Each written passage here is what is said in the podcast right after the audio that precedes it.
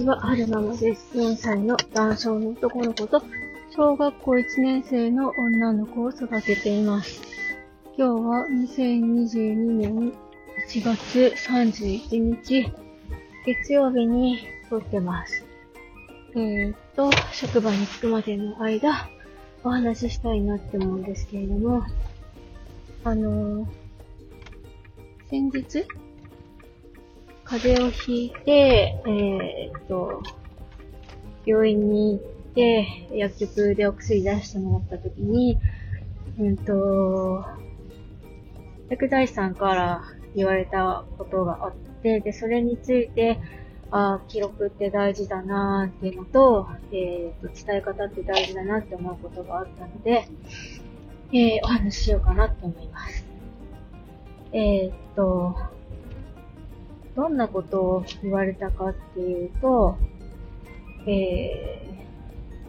ー、まずね、先生に、えっと、出してもらったお薬が、一回受診して、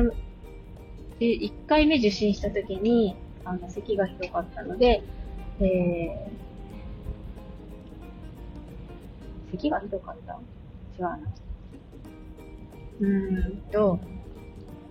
まあ、2回受診したんですよ。1回目受診して、えー、その後、うんと、寝る前に咳がひどくなったので、もう1回受診したんですよね。で、2回目受診した時に、咳止めの薬と、えー、なんか、喘息とかに使うような吸入薬を出してもらったんですよ。で、薬局の薬剤師さんに、この吸入薬前回出た時に、喉が渇くってことでお薬やめられてますか？どうしますか？って言われたんですけれども、えー、喉が渇いて咳が、ん？喉が渇いてお薬をやめたっていう記憶がなかったので、えー、どういうことだろうって思ったんですけど、とりあえずその時は、うん、まあちょっと、とりあえずやってみて、具合が悪かったら、えー、先生に相談してみますってことで帰ってきたんですよね。で、家に帰って、えー、お薬手帳と自分の手帳を照らし合わせてみたところ、えー、おそらくね、なんかちゃんと詳しく書いてなかったんですけど、その、おそらく、うんと、吸入薬が出た後に咳がひどくなって、ん？吸入薬が出た後に咳がひどくなったんだけども、あの、薬局に相談しようにも、日曜日で薬局やってない先生に相談しようにも、えー、先生も、あの、日曜日で病院お休みです。どうしようかなって思った時に、あの、とりあえず空いてる薬局さんに相談しに行ってみようって思ったんですよね。で、イオンの調剤薬局さんが空いてたから、ここに行って、こういう経緯で吸入薬が出たんだけれども、咳がひどくってどうしたらいいですかねっていうふうに相談をしたら、なんか、出されてるお薬が、痰を切るお薬だったかななんか、まあ、飲んでるお薬が、えー、どうしても喉が渇いてしまうようなお薬がいくつか出ていると。だから、えー、重複してるようなものがあるから、どれか一つやめてもいいんじゃないかっていうお話があったんですよね。で、きっとその、咳が出るっていうのは、多分喉が渇くから咳が出るんじゃないかっていう風に、その、イオンの長大薬局さんの薬剤師さんが言っていて、で、その、喉が渇くっていうのは、飲んでいるお薬の影響なんじゃないかっていう話だったんですよ。で、日曜日だけど、あの、一応ね、薬局に電話したら出るんじゃないかってことだったので、ダメ元でね、その薬局に、お薬出してもらった薬局に電話したんですよね。で、私もその、薬剤師さんにその、薬出してもらった薬剤師さんに、話するときに、どうやって話をしたのか、ちょっと記憶が定かじゃないんですけども、うんと、薬局の記録には喉が渇いてお薬中止って書いてるってことは、おそらく、喉が渇くので、うんと、お薬やめたらいいんじゃないかっていうのをイオンの薬剤師さんに言われたってことを伝えたんじゃないかなと思います。もしくは、えー、咳がひどくなって、えー、イオンの調剤薬局に行ったら、えっと、喉の渇きからじゃないかなってことで、えー、重複してるものがあるから、それかやめてもいいんじゃないかっていう話だったんですけど、どうしたらいいですかみたいな話をしたんだと思うんですよね。で、それを聞いて、多分その、お薬出してくれた薬剤師、薬局の薬剤師さんが喉の渇きでお薬中止みたいな風な記録をしたんだと思うんです。でも、私が一番訴えたかったのは、咳がひどくなったから、どうしたらいいですかってことで、お薬、じゃあそれやめてみましょうかってことになったんですよね。喉の渇きからじゃなくて、咳がひどくてなんですけど、あの、なんていうの？薬局の方では喉の渇きからって書いてあったんですよ。あの、なんて言ったらいいのかな？薬剤師さん側からしてみたら咳がひどくてっていう情報よりも喉の渇きでっていう情報の方が大事だったのかもしれないですけれども、でも、その、お薬飲むと本人は、喉が渇くっていうよりも咳がひどいってことに、あの、なんだろうな。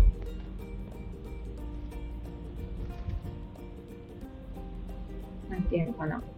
重きを置いてるっていうか。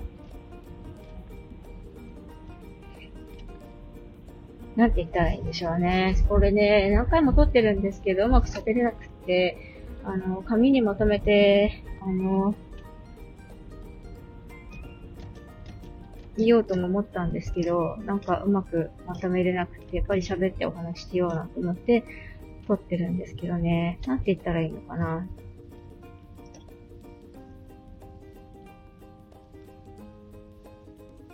私としては、その喉が渇いてるからお薬中止になってますけど、どうしますかって言われたら、喉が渇くぐらいだったら別にお薬中止しなくてもいいんじゃないって思っちゃうんですよね。でもそこが、あの、前回咳がひどくなったってことでお薬中止してま、中止してますけどどうしますかって言われたら、私にとっては咳っていうのは結構こう、咳込むと吐いちゃう、吐きそうになるっていうことがあるので、喉の渇きっていうよりも、咳っていう方が、ちょっとこう、注意しなきゃなっていうレベルが上がるんですよね。でも、どうなんでしょうね。でもどうしますかって言われても、私の方で、じゃあやめますってなって、今出てる席が収まらなかったら、それはそれで困るわけじゃないですか。だから、どうしますかっていう判断を、あの、なんていうの？患者さんと相談するのはどうなんでしょうね。先生の方と相談した方がいいんじゃないのかなって思っちゃうんですけど、どうなんでしょう？私、私薬剤師じゃないから、詳しいことよくわからないんですけど、もし、その、薬局の判断で、あの、前回患者さんがね、こういう経緯でお薬やめてます。どうしますかって患者さんに、えー、聞いてみました。で、患者さん側が、じゃあ、わかりました、やめますってなったら、薬局側の判断で、じゃあやめましょうねってなるんですかね。なるんですかね。どうなんでしょう。まあ、うんと、結果、今その吸引薬使ってて、すごく調子がいいので、前回とはちょっと違うんですけれども、何が言いたかったかっていうと、こっちが伝えたかった情報と、薬局側が記録してた情報が違ったので、相手に伝えるときは、自分が一番訴えたいことを相手に強調して伝えるべきだったなっていう反省気づきがあったよってことをまず伝えたかったんですよね。そう、それがね、伝えたかったです。あとその、病院に行った経緯とか、熱で変更になった経緯とか、ちゃんと記録しておかないと、なんかまた同じことで失敗するから、ちゃんと、あの、記録しておかないといけないよって思ったんですよね。なんか、私としては、あの、病院の先生の方とか、先生のカルテとか、あと薬局の、なんていうの？処方箋じゃないけど、なんか病、薬局の方でも記録するカードあるじゃないですか。あの、患者さん。そういうところに、あの、記録してくれてるもんだって勝手に思ってたんですけれども、こっちが意図する記録してほしい情報と、実際にその先生とか薬剤師さん側が記録してる情報に食い違いがあることがあるから、やっぱり自分が感じてるあの症状とか、あの、思ったこととか、感情とか、えー、事実とかはちゃんと事細かに自分で記録しておかなきゃいけないなって思ったんですよね。っていう気づきがあったよっていうお話でした。えー、っと、職場に着いたので、おしまいにしたいなって思います。えー、っと、最後までお聴きくださいましてありがとうございました。それでは、また。